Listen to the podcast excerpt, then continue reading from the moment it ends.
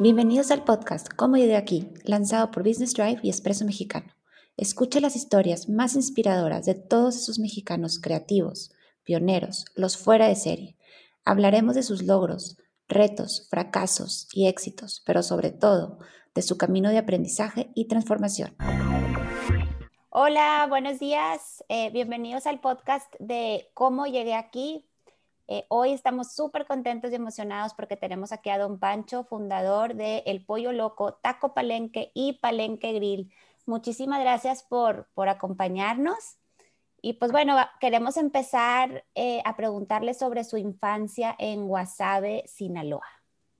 Bueno, eh, yo nací en un pueblito en la sierra de Sinaloa, colindando con Chihuahua. Eh, ahí viví los primeros años de mi vida. Era un pueblito de 200 habitantes, sigue siendo de 200 habitantes, porque nace uno y se muere otro. Nacen tres y cuatro se van a la civilización. Eh, y ahí crecí los primeros años, mi niñez, y en el fuerte, hasta 1957. Iba a la escuela la mitad del tiempo en la sierra y la otra, porque había hasta cuarto año de primaria. Bacayopa se llama el pueblito. Y, y la otra mitad en el fuerte. Y a los 14 años de edad, mi papá, éramos 11 hijos en ese momento, mi hermana la menor nace en Guasave, eh, nos vamos en 1957 a Guasave. Yo a Guasave llego de 14 años y ahí, pues, eh, mi papá abre una mueblería, un negocio que, no había conocido antes, eh, que era, él, había tenido tiendas de abarrote que eran muy, muy fácil, ya lo estaría bien dominadas, las tiendas de abarrote, pero la mueblería era crédito y mi papá pues ahí este, empezó a, a batallarle porque no tenía cobradores, y, quería que el cliente compraba una bicicleta o compraba una cama, una estufa, que fueran a, hacer los pagos ahí. Bueno, hasta ahí estábamos bien, pero año y medio más tarde de abierta la mueblería, eh, hay una inundación muy grande en Guasave, una eh, terrible inundación, se inunda todo el pueblo y la mueblería, pues se pierden todos los muebles en la bodega todo se pierde y, y pues mi papá entra en una crisis económica muy difícil. Eh, vamos a, lo acompaño yo a mi papá, Bacayopa vende la tienda de abarrotes que tenía allá en el fuerte, vende el cine que tenía allá para hacerle frente a la crisis que tenía y sigue batallando y reabriendo la mueblería y me dice, hijo, tú eres el mayor de los hombres, y necesito que, que me apoyes. Eh, la familia está muy grande, ya éramos 12 hijos. Me dijo, cada vez que, que alguien, que uno de ustedes o uno de nosotros eh, toma una tortilla de la mesa, baja tanto así el altero de tortilla, dijo, porque somos 14, más primos, amigos, siempre estaba la casa llena de, de visitas, eh, puros eh, amigos y primos, gente muy buena, pero sí estaba pesada la carga. Entonces yo tengo que dejar la escuela. Desde segundo año de secundaria había hecho el primer semestre y en las vacaciones de Navidad, en diciembre, ya no regresé a la escuela. Mi madre sufría mucho porque, porque pues no iba a continuar estudiando, pero pues este, yo, yo estaba encantado trabajando con mi papá eh, traía una pick-up, una camionetita, ella tenía licencia de manejar desde los 14, 15 años, ella me habían dado una licencia que había veces que me la quitaban eh, policías de tránsito en otros pueblos, en otras ciudades, porque está muy chico, yo veía por entre medio del volante y, y, ahí de la rueda del volante, por ahí iba viendo. Pero una vez en Guadalajara me la recogieron la licencia. Cuando llegué a Guasave me me la volvió a dar el, era muy amigo de la familia. Y era un pueblo chiquito, sabe, sigue siendo un pueblo. Entonces, así es como transcurre mi, mi infancia, se puede decir, y, y, ya en Guasave, trabajando con mi padre, y como era cíclico, era de temporadas la mueblería, porque él atendía más a, pescadores. De hecho, pusimos una sucursal de la mueblería en un lugar que se llama el Huitusi, un campo pesquero. Entonces eran seis meses de, de zafra camaronera y, y, los otros seis meses, pues yo le buscaba haciendo otras cosas. Le buscaba desde un taller de, de enderezado y pintura, fui me puse a sembrar, que mi sueño era ser agricultor. Eh, puse un, negocio de tacos, de carnitas, eh, por fuera de un billar. Y, pues, me quebraron mis amigos porque llegaban y me decían, Pancho, dame dos de maciza y uno de cuerito y, y otro de pancita. Bueno, pues ahí están los tacos, apúntamelos. Y pues yo se los apuntaba, con una libreta y de tanto apúntalo, apúntalo, ya no, no hubo con qué cumplir otro marranito y, cerró el, subsidio. recuerdo, recuerdo que nos comentó que usted es muy, muy antojado, ¿verdad? Y este, que siempre le, le, gustó mucho este, la comida, que muy antojado. ¿Cómo, ¿Cómo surgió la idea del pollo loco? ¿Cómo escuchó esa primera campanada que nos platicó la otra vez? Sí, eh, eh, pasa algo muy curioso. Ya en Guasave, trabajando yo con mi padre en temporadas y buscándole por todos lados. Porque cada vez que iniciamos un negocio, lo que fuera, yo estaba seguro que iba a ser un exitazo. Y pues algunos no, la mayoría. Pero estaba seguro y terco. Bueno, se ponen de moda los pollos asados a la parrilla, abiertos de mariposa, como los conocen ahora en el Pollo Loco se ponen de moda eh, y el Johnny Hernández, un pelotero, beisbolista cubano, eh, eh, asaba pollos los días de fiesta, pero nada más, tres, cuatro días, y quitaba las parrillas. Y, pues, ahí comíamos y probamos esos pollos. Finalmente, una persona en Basabe pone un negocio establecido. Se llama Pollo Boulevard es por un negocio con unas cuantas mesas y, un día voy yo y le digo a Pablo, este, quiero dos pollos. Eran como las ocho de la noche. Y me dice, fíjate que ya se me terminaron, Pancho. Oye, le dije, pues ahí te quedan seis en la parrilla, dame, quiero dos nomás. No me dijo. Lo que pasa es que hoy ya están vendidos, lo están esperando aquí los señores que están aquí. Pues pon dos para mí, y lo espero que lea que tarden, no me dijo, porque yo tengo una regla y yo vendo 100 pollos, no más. Ah, bueno, pues gracias. Me fui, compré unos tacos y salí del apuro. Como a la semana llega una hermana de mi esposa, su esposo y los niños, y esta vez fui más temprano, como a las 7, por cuatro pollos. Y cuando llegué ya estaban apagando la, la lumbre ya estaban echándole eh, agua al carbón. Y le digo, oye, eh, que, que, Rafael, Rafael no era Pablo, Rafael, oye Rafa, eh, ¿por qué tierras tan temprano? Ahora vengo por cuatro pollos y luego llegaron unos carros detrás de mí, Pepe, y no le hacía él, ya, ya estaba cerrado, ya no había. Entonces ahí me dijo en un tonito, mira Panchito, me dijo, yo ya te dije que yo vendo 100 pollos. El que alcanzó, alcanzó. Y el que no, chiquengo, se. Ahí es donde oí la campanada. Y una voz que me dijo, Pancho, los pollos que no quiere vender Rafa, los vas a vender tú. Mi esposo y yo teníamos una pequeña zapatería, bien chica, pero muy bien ubicada nos iba muy mal.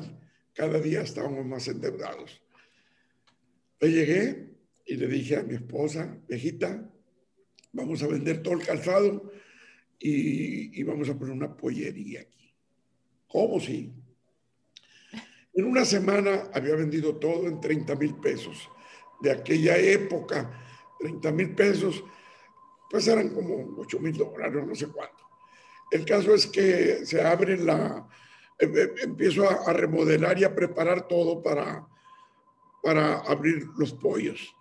Pero ahí había un conflicto, eh, necesitaba un nombre y, y ahí es donde aparecen algunas personas, algunos personajes muy importantes que son el Bobby, el pintor.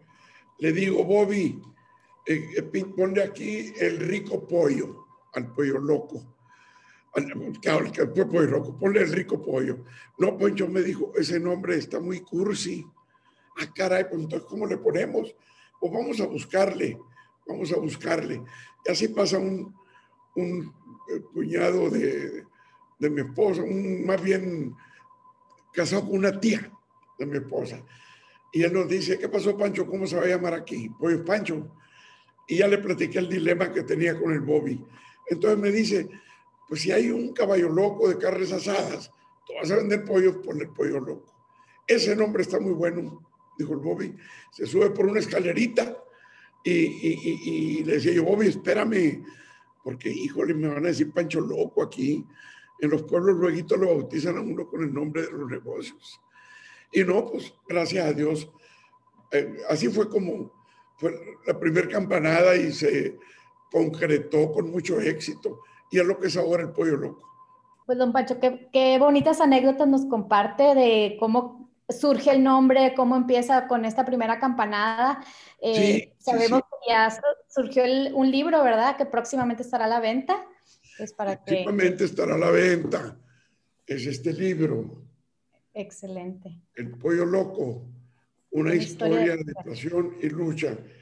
Yo este libro lo escribió un escritor, yo no sé escribir libros, pero cuando eh, decidimos hacer algo, escribirlo, plasmarlo, porque mis nietos me empezaban a hacer muchas preguntas.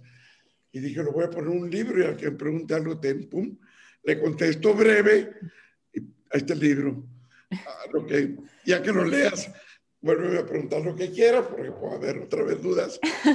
Y, y, así nace el libro. Invito a un amigo que se llama este, Bolaños, eh, de, la Ciudad de México, me lo recomendó un sobrino mío, y él viene primero aquí. Yo voy a México, lo conozco, luego me visita en, Monterrey, luego en Laredo, y traía una grabadora, y ahí yo creo que tardamos un año o seis meses, unas cuatro, cinco, seis sesiones, y ya me presentó el libro. Y, y ahí quedó más o menos plasmado. La idea inicial era hacerlo para, que, para la familia y amigos, pero se ha ido haciendo interesante y ha habido otras personas que lo leen y, les gusta. Y así es como ya lo, lo, estoy también haciendo la traducción al inglés y, y la idea es hacerlo audiolibro también. Excelente. Hay que actualizarnos. ¿Y nos podría platicar así cómo fue creciendo su negocio en México? Sí, 1975, 6 de enero, abre el primer pollo loco. Mi hermano Jaime, que fue el otro hermano que, que, no tuvo oportunidad de, de educarse en, en, universidades, en escuelas, tener una carrera, y andaba batallando también mucho, igual que yo. Se va a trabajar ahí conmigo para aprender el negocio y, y abrir el su pollo loco. Entonces, en esos días, Laura, mi hermana, me habla y me dice, Pancho, en San Luis Potosí, ella, ella vive en San Luis hasta la fecha. Pancho, aquí en San Luis va a haber una feria que dura un mes.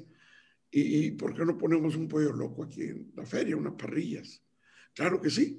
Entonces Jaime, mi hermano, se va a San Luis, le mandan a hacer una, un asador, eh, rentan un, un, local ahí en la, en la feria, la FENAPO, y, y, se pone el pollo loco. A los días me hablan, es una locura de, es un éxito, es algo nuevo que, no se conocía y con mucho éxito.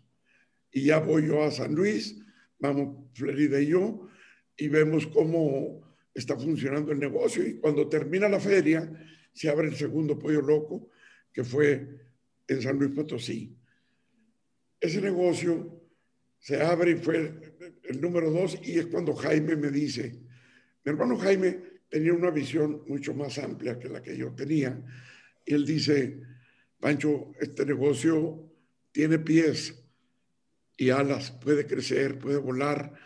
Necesitamos registrar el nombre, eh, hacer un logotipo, hacer un diseño.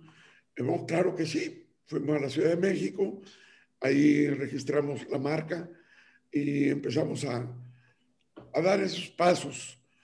Luego otro hermano mío que, era ingeniero agrónomo y trabajaba en, Veracruz, eh, me habla, oye Pancho, ¿me puedes prestar 10 mil pesos? Sí, como no, y se lo mandé otro día. Entonces le dije, oye Jorge, ¿por qué no pones un pollo loco? Nos está yendo muy bien. Entonces le dije, pide permiso en el trabajo, vente a Guasave y, y aprendes el negocio aquí en unos días y para que pongas un pollo loco en Veracruz o donde quieras. Entonces, fíjate que es buena la idea, me dijo. antes de, en 15 días llega a WhatsApp en su Volkswagen. Jorge, ¿qué pasó, Jorge? Te dieron permiso, pero no, me dijo. Y una vez tomé la decisión y renuncié, me dijo. ¿Cómo sí? Y, y me gustó mucho, eh, me gusta mucho Morelia, me dijo, para abrir un pollo loco, porque había estado en el Morelia y, y de venida de, de Veracruz, creo que por ahí se metió también a ver Morelia. Llega a Guasave, entra a trabajar conmigo, pues a conocer el negocio, cosa de un mes, se sube su Volkswagen y se va a Morelia, vende el Volkswagen para poder abrir el negocio con muy poco dinero, pero eh, y abre el, negocio que está ahí enfrente al Seguro Social en Morelia. Eh, es el tercer pollo loco. Luego mi hermana, Armida, que tenía una huerta de, de limones, eh, vende la huerta y se va y pone un pollo loco en Guadalajara. y así se van sumando. Luego sigue mi hermano José, que eh, dice, yo quiero abrir un negocio en, Torreón, en La Laguna, porque dicen que hay mucho dinero. ah, ya, ya estábamos aquí en, Tampico, ya tenemos un negocio en Tampico y estábamos queriendo abrir, en, ah, ya tenemos en Monterrey, el del centrito, el primero, el centrito. Y entonces, mi hermano José, de la inauguración de, Tampico, porque hacíamos unas fiestonas, los sinaloenses, hombre, eh, eh, hacíamos unas fiestonas el día, de que abríamos cada negocio. Entonces, mi hermano José se va a Torreón a buscar un lugar y se le descompone el carro en Saltillo. Trae un carro medio viejón, se le descompone el carro en Saltillo y ahí tiene que estar tres días hasta que se lo arreglan. Y me dice, oye, hay un lugar muy bueno, aquí hay un Kentucky que vende mucho. Y pues era el estudio de mercadotecnia o de mercadotecnia para abrir. Donde había un Kentucky, hay que ponerlo lo más cerca posible porque ya la gente va ahí a, a comprar pollos y pues va a tener otra opción. Y así se abre el, Saltillo, luego mismo José Batorreón, y, y así se fue metiendo la familia y amigos y compadres. Total, en cinco años había más de 80 pollos locos. Eh, unos chiquitos, otros grandes, desordenados, uno de un color, otro de otro, pero, pero todos con éxito. Así, así es como fue el crecimiento en México. Pero 1980 le dije a Jaime, mi hermano, oye Jaime, vamos abriendo en Estados Unidos, en Los Ángeles, un pollo loco. A mí me gustaba Los Ángeles porque las temporadas bajas que como trabajaba con mi padre, eh, siempre me gustó mucho eh, Estados Unidos para negocios o algo. Entonces, este, había ido a Los Ángeles, había trabajado allá eh, de jardinero, paseador de caballos en el hipódromo, en gasolineras, despachando gasolina. En ese tiempo todavía en Estados Unidos eh, uno echaba gasolina al carro, ahora no. Y así es como en 1980 eh, cruzamos la frontera y abrimos en Estados Unidos. La gente nos decía, con razón le pusieron pollo loco, ustedes están locos de, veras. Y a, a Estados Unidos y con mucho éxito. El 8 de diciembre de 1980, que fue exactamente el día que mataron a, John Lennon. Ese día abrimos el, pueblo con Los Ángeles, por la calle Alvarado y Sexta, ahí se mete la Witcher. Y, y pues un éxito enorme, un gran éxito. Así es como llegamos a Los Ángeles y en tres años abrimos 14 pollos locos en el área de Los Ángeles y había tres más en construcción. Cuando tuvimos unos problemas con, un socio, el socio que manejaba la empresa allá y que le habíamos dado acciones, y entramos en un problema muy serio económico y tuvimos que vender la, la compañía.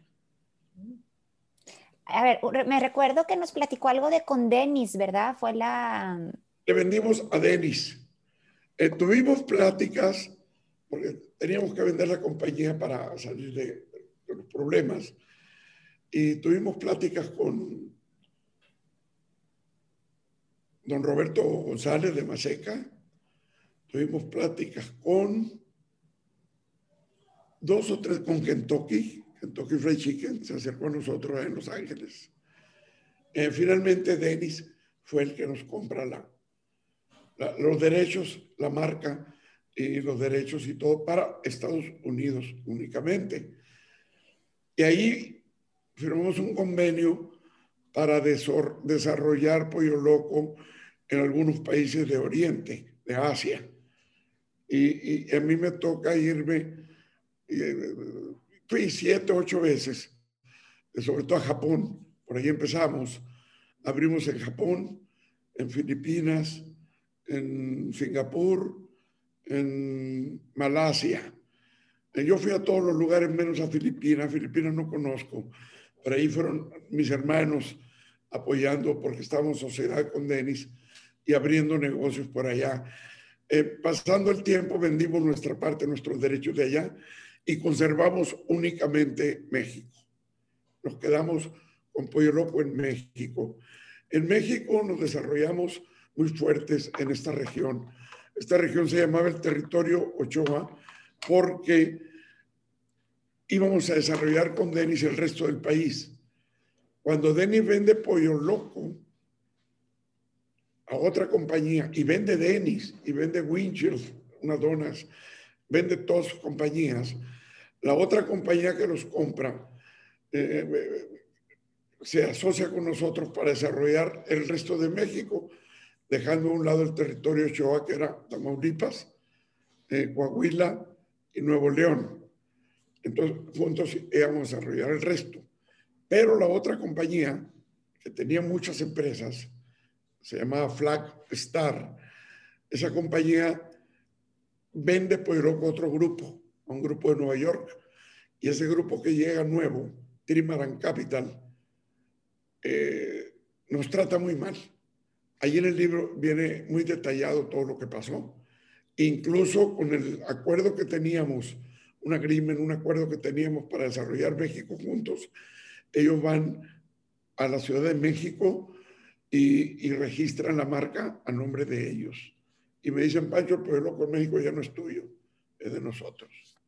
Entonces tuvimos que poner una demanda en una corte federal en, Laredo, Texas, y duramos cuatro años y medio eh, peleando con ellos hasta que logramos que nos regresaran la marca, porque nos estaban amenazando que hasta nos iban a quitar los pollos locos que teníamos aquí.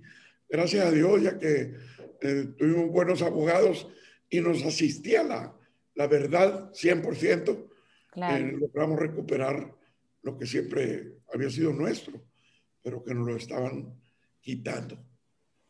Así, así es más o menos como se desarrollan eh, esos episodios. Y en el libro viene muy explicada la, la, todos esos eh, a detalle.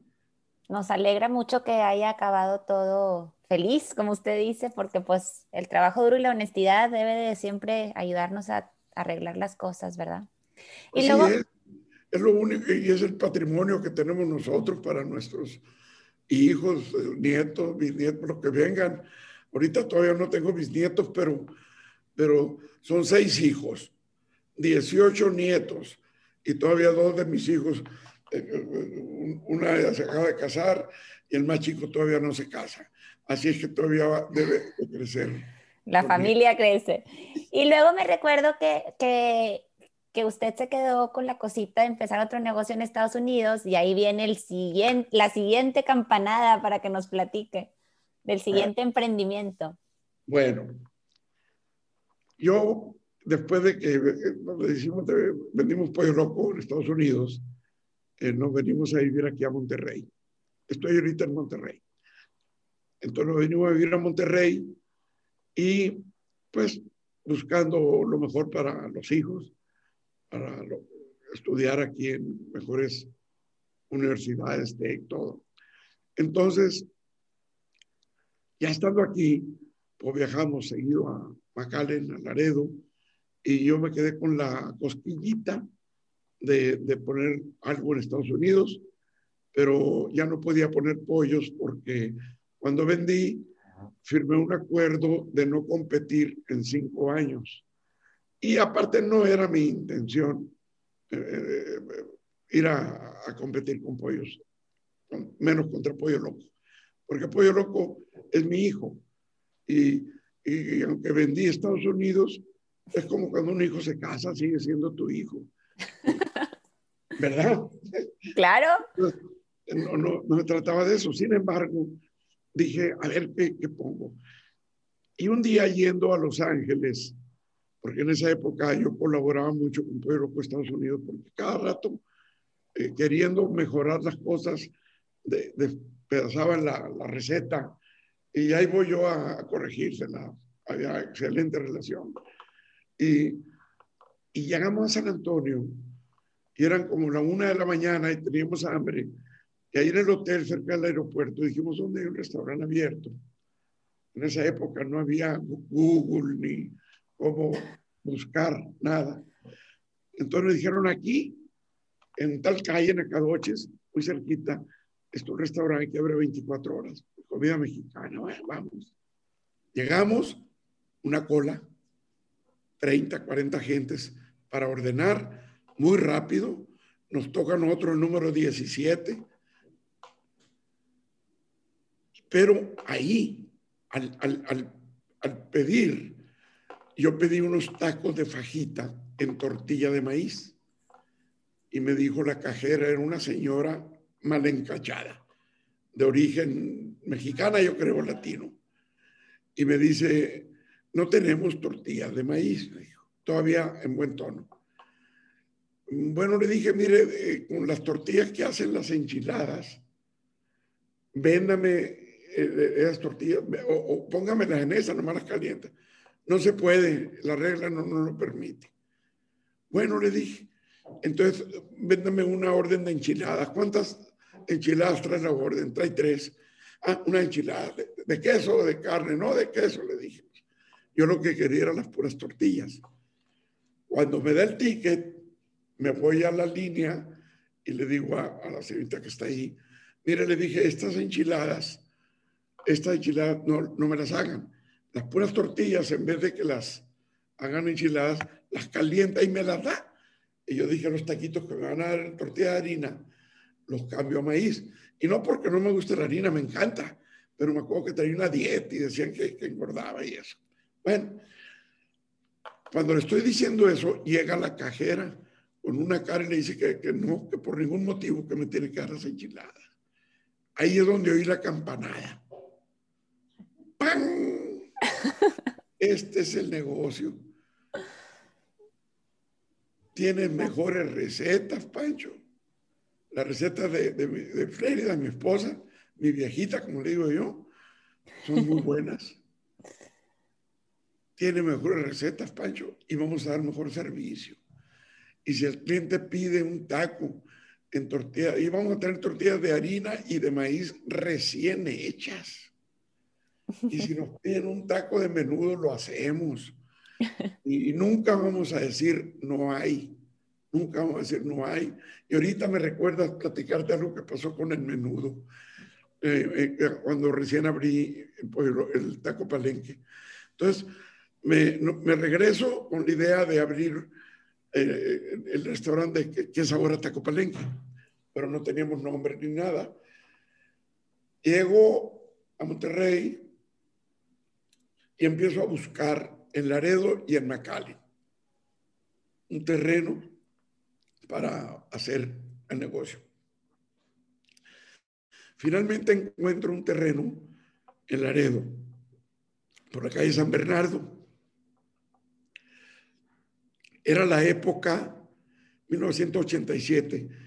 Había una crisis tremenda en la frontera, algo había pasado con devaluaciones y cosas en México y la frontera estaba devastada. Entonces decían, oye, ¿cómo a abrir? Ve cómo está, parece que llegaron los indios aquí, quedó solo el pueblo.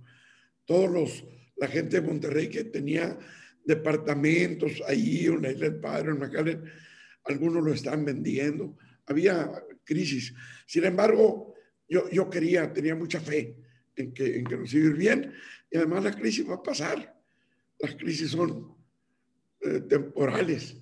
Bueno, encontré el terreno, hice el diseño para construir, pero lo hice como si fuera a ser el pollo loco. Porque dije, si no me va bien, lo convierto en pollo. No para competir con pollo loco, sino para tener un restaurancito de pollos aquí y no crecerlo. Le pongo pollo pancho. Bueno, me faltan dos años para que se venda, porque había firmado un convenio de no competir en cinco años. Entonces faltan dos años, dije, para que se, como año y medio. Y así es como la segunda campanada se hace realidad y se abre Taco Palenque el primero, el día primero de julio de 1987. Un exitazo. Ahorita tenemos, pues, 27, creo, tacos palenques. Este, dentro de cuatro semanas vamos a abrir uno en Corpus Christi, el primero en Corpus. Eh, y es un restaurante, una marca que está creciendo con muchísimo éxito. Ah, te iba a comentar. Muy ricos. Yo, yo le había contado que la primera vez que mi esposo me llevó, le dije, ay, ¿me traes a Taco Bell? Y luego le dije, oye, y me dice, espérate que los pruebas, están deliciosos. Y sí, están demasiado ricos. Muy rico el taco palenque. Nosotros pusimos unas recetas que los frijoles sepan a frijoles, el arroz, arroz, las fajitas a fajitas. Y, y, yo había visto que en esa región casi todo, toda la comida tenía el mismo sazón, como que le echaban las mismas especies a todo y muy fuertes. Entonces nos fuimos con, con nuestras recetas y, y ha gustado mucho. nos ha ido muy bien. Yo les dije, aquí no se va a acabar nada. Si un día, no, no, nosotros nunca vamos a decir no hay. Oye, quiero eh, una enchilada, se nos terminaron. No, nunca, no hay. Si un día alguien nos pide algo y no hay, le vamos a regalar el siguiente plato que pida. Que pide otra cosa, lo regalamos. Lo que pasó, hubo un conato de incendio cuando eh, tenía únicamente un taco palenque, y ahí mismo cocinamos el menudo y duraba seis horas para cocinarse. Y teníamos en una olla en la parrilla, eh, eh, había menudo como para las siguientes tres, cuatro horas, y ya le faltan dos horas a salir al que estábamos cocinando. Y el, que se quiso incendiar la campana, se prendieron los, una, unos esperedas que hay y, y echaron unos líquidos blancos para apagar la lumbre automáticamente. Y pues eh, se perdió todo lo que había cocinándose. Eh, la carne asada, pues esa no había problema, ya que pasó eh, el accidente, este, pues pusimos carne asar, pollo la plancha, hacer tortillas, pero el menudo no había. Y duraba seis horas más otras dos horas de preparar, limpiarlo. Iba a haber hasta dentro de ocho horas. Le dije al manager, mira, le dije, dile a, las cajeras, a los cajeros, que si un cliente viene y, y pide menudo, le digas, nos apena mucho decirle que no tenemos porque tuvimos un accidente, pero ordene otro platillo y va a ser gratis.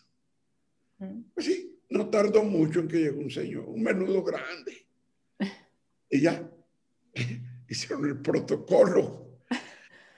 Ah, no, pues entonces una tan pequeña, dijo. Un plato grande, el más caro incluso. Bueno, claro que sí, pues ahí va. Al ratito ya me dijeron, ya vino por menú. Y me asomé y estaba en el teléfono, en teléfonos públicos que le echaban una peseta. Al ratito empezó, llegó la familia de él y todos a pedir menudo. y llega Hernán Alves, el gerente. Oye, Pancho, nos van a quebrar, me dijo. Ya para eso de darle al que pida menudo, porque no es mentira, veros, no vieron. menudo raro el que pide otra cosa. Esto está saliendo caro de lo del menudo. No le dije, está saliendo regalado, le dije. Porque esta gente que está viniendo, probablemente no, no iban a venir un mes o en un año, no nos iban a conocer. El negocio estaba recién abierto, teníamos dos meses o una cosa así. Entonces, está viniendo mucha gente que no iba a venir, que no sabe, nunca probaron nuestros platillos. Y pues va a probar todo lo demás menos el menudo porque ese no hay, pero, pero me dio tanto gusto eso. Hasta que ya salió el menudo y llegó un menudo así como no. Entonces ya, ya ahí se calmó. Pero fue una experiencia buena una experiencia muy bonita. La filosofía del, del, cliente primero, ¿verdad? Que eso... El cliente lo que pida, al cliente lo que diga. Este, pues hay quienes llegan y, oiga, yo quiero un, unos arroz, un plato con arroz y dos huevos estrellados arriba y, y, fajita eh, picada encima. Que no, no, no, ese platillo no hay, ¿cómo no va a haber? Claro, y así ya fuimos vendiéndole nuestra filosofía a todos los que colaboran con nosotros, ¿verdad? Nuestros anfitriones, como les decimos, los anfitriones. Y así es como, como el cliente lo que pida, se lo tratamos de, si alguien pide un hot dog, se lo mandamos traer a donde haya hot dogs. ¿Cómo no? Ahorita lo servimos, porque el niño es lo que quiere. Eh, y la gente sabe. De hecho, ponemos en nuestro menú nosotros, si usted se le antoja algo que desea pedir algo que no está en, nuestro menú, dígaselo a, a, la persona indicada y, y, con gusto se lo, se lo preparamos. Y esa es la, la filosofía que tenemos. ¿Eh? Muy bonita filosofía. Y, don Pancho, díganos, ¿qué consejo le daría a los jóvenes que quieren emprender? Mande. Sí. sí, sí, Mire, yo digo que los que quieren emprender, que no tengan el menor, que no tengan nada de miedo, que si tienen una idea, cualquier tipo de negocio, el que sea, lo hagan con la seguridad de que le va a ir muy bien. Si llegara a no ser tan fácil, porque las cosas no son fáciles. Como decía Anthony Quinn, si las cosas que valen la pena se hicieran fácilmente, cualquiera las haría. Las cosas no son fáciles, requieren de, primero que nada, la idea que se te venga a la mente, ¿no? Quiero poner esta panadería. Entonces, hacerlo lo mejor que pueda, mejor que los demás, hacerlo, decir, yo voy a hacer este pan mejor que los demás, o voy a poner este eh, taller de pintura, lo voy a hacer mejor que, que, los demás.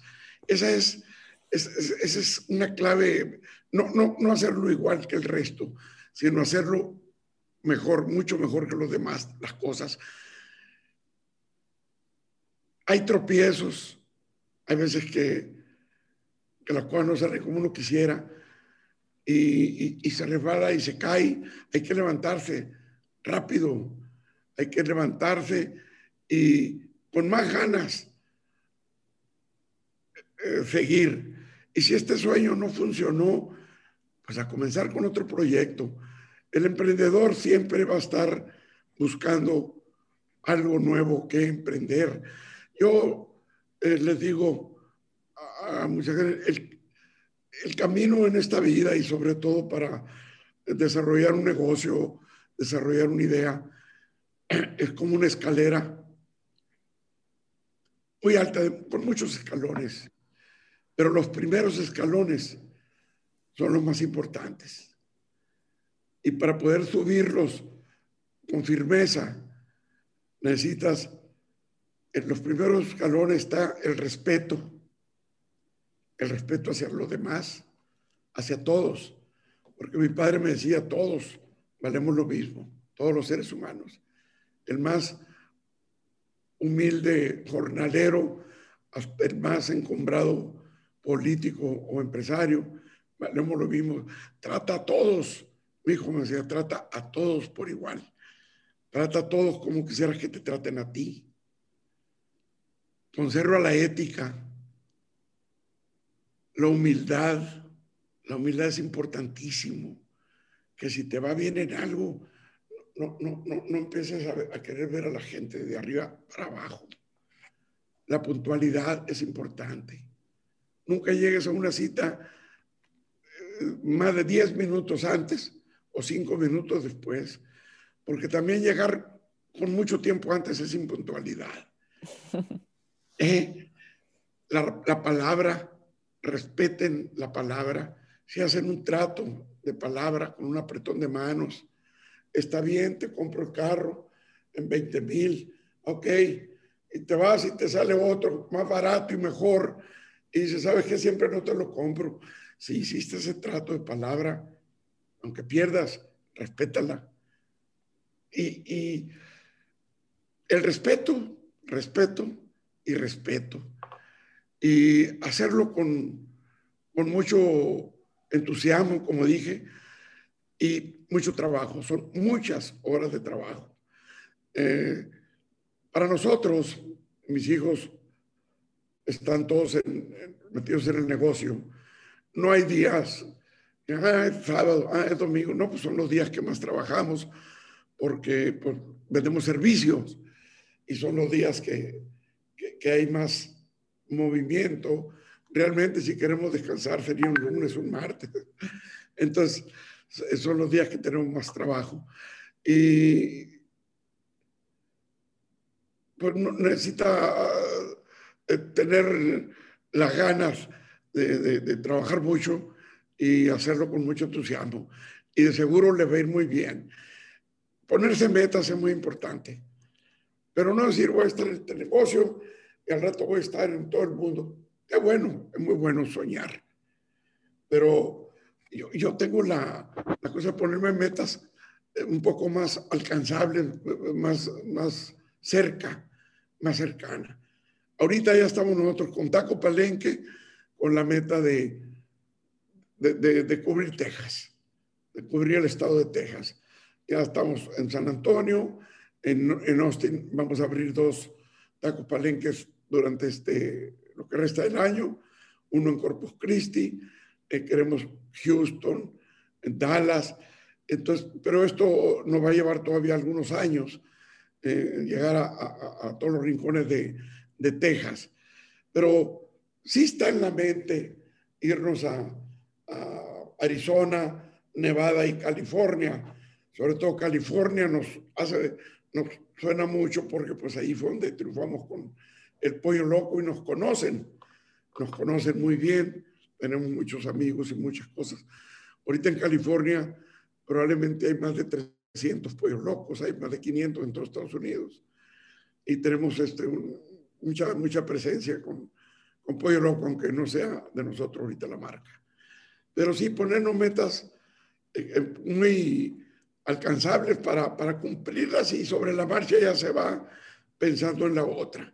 Pero sí, hacerlo eh, con los pies en la tierra y, y con muchas ganas y mucho trabajo. Pues muchísimas felicidades, don Pancho, toda una historia, este, toda una trayectoria. Eh, de verdad que muchas felicidades por su trabajo, por su respeto y sencillez y por su ética. Nos deja muchas lecciones. Me acuerdo que la última vez que platicamos nos comentó, igual y podríamos cerrar con esta anécdota, que, que su papá le decía que las oportunidades eran pelonas, como una bola de boliche, ¿verdad? Algo así, se me quedó muy grabado. exactamente, las oportunidades son calvas, decía mi papá, son pelonas. Y si las dejas pasar, yo la comparo con una bola de boliche, que es un bolo que viene dando vueltas recio y es una oportunidad la que viene en ese bolo. Y la quieres agarrar así, pues no, no tienes que abrazarte de ella, aunque te arrastre un poco y no soltarla, porque si la dejas pasar, alguien más la va a tomar esa oportunidad. Y esa se me presentó a mí con el pollo loco, cuando Rafa este, no me quiso vender pollos, y, pero yo ni por aquí me daba a vender pollos. Yo mi sueño era ser agricultor, ¿no? Vivía en una región agrícola y, era, uno, era mi sueño en el tiempo. Jamás me imaginé, aunque me gustaba cocinar. Desde que tengo uso de razón, me acuerdo que yo llegaba a la cocina, mi mamá estaba cocinando para 20 gente mínimo todos los días. Parecía restaurar la casa. Mamá, yo quiero una, una pechuga de pollo y todos pedían diferentes. Y mi mamá haciendo comida. Entonces yo desde entonces yo me metía y, ahí andaba desde chico, apenas alcanzaba, pero ya guisando frijoles y haciendo enchiladas y cosas así. Pero sí, las oportunidades son calvas. Y cuando se presenta una oportunidad, la dejas ir, híjole. Y es muy común, es muy común muy común que se presenta la oportunidad, la dejas ir y la toma otra persona. Y, ah, chihuahua, pues a mí me la, se me ha presentado. Claro, estar bien atentos este, y bien, bien abiertos a tomarlas rápidamente, ¿verdad? Sí, sí. Recuerdo de, creo, no, no, estoy seguro, yo no he leído el libro de Elon Musk, pero por ahí eh, oí que Elon Musk, el desarrollador de Tesla, y que está haciendo cohetes y mandando, quiere ir a poblar Marte y eso. Sí. Eh, eh, pero cuando él empezó a fabricar baterías para autos, y, él era admirador de la Mercedes-Benz, y, y, alguien me comentó que su primer paso a acercarse a una, de Sudáfrica, a una compañía para, pues para ofrecerle sus conocimientos fue a Mercedes-Benz en Alemania. Y por fin consiguió una cita con el CEO y, y llegó y le dijo, oye, soy fulano tal, esta mi tarjeta, este, yo hago baterías y traigo este proyecto, mira, te presento. Entonces podemos hacer un Mercedes-Benz que sea eléctrico, que traje con batería. No, sí, está muy interesante, muchacho. Tú, lo que traes, este, déjame la tarjeta, nosotros te hablamos y pues todavía está esperando la llamada. Bueno, a lo mejor sí le hablaron con el tiempo cuando, porque de ahí se vino a Estados Unidos, creo que era la época de Bill Clinton, y llega a Estados Unidos y, y, le abren las puertas. Eh, le dan un pedazo de tierra en Silicon Valley, que se lo regalan porque le ven futuro y pues fue la oportunidad que vio alguien, el presidente de Estados Unidos, y lo que no vieron en Alemania. Y, y, ahorita, pues todo lo que desarrolla y todo es producto y son patentes americanas. Sí, pues muchísimas gracias. Y quisiera comentártelo. Muchísimas gracias por su tiempo. Gracias a ustedes por escucharme. Eh, cuando termine de leer el libro. Sí, y estoy, voy a empezar eh, eh, el drama, o sea, la parte del, del juicio. David contra Goliat. si alguien que quiere este libro, con todo gusto. Muchísimas gracias por su tiempo y por compartirnos su historia. De verdad nos encanta su historia, lo felicitamos muchísimo y estamos muy orgullosas de todo lo que ha logrado y de que sea un emprendedor mexicano. Muchas gracias. Muchas gracias a ustedes. ¿eh? Gracias. A los dos. Bye. Bye. Gracias. A ustedes, gracias.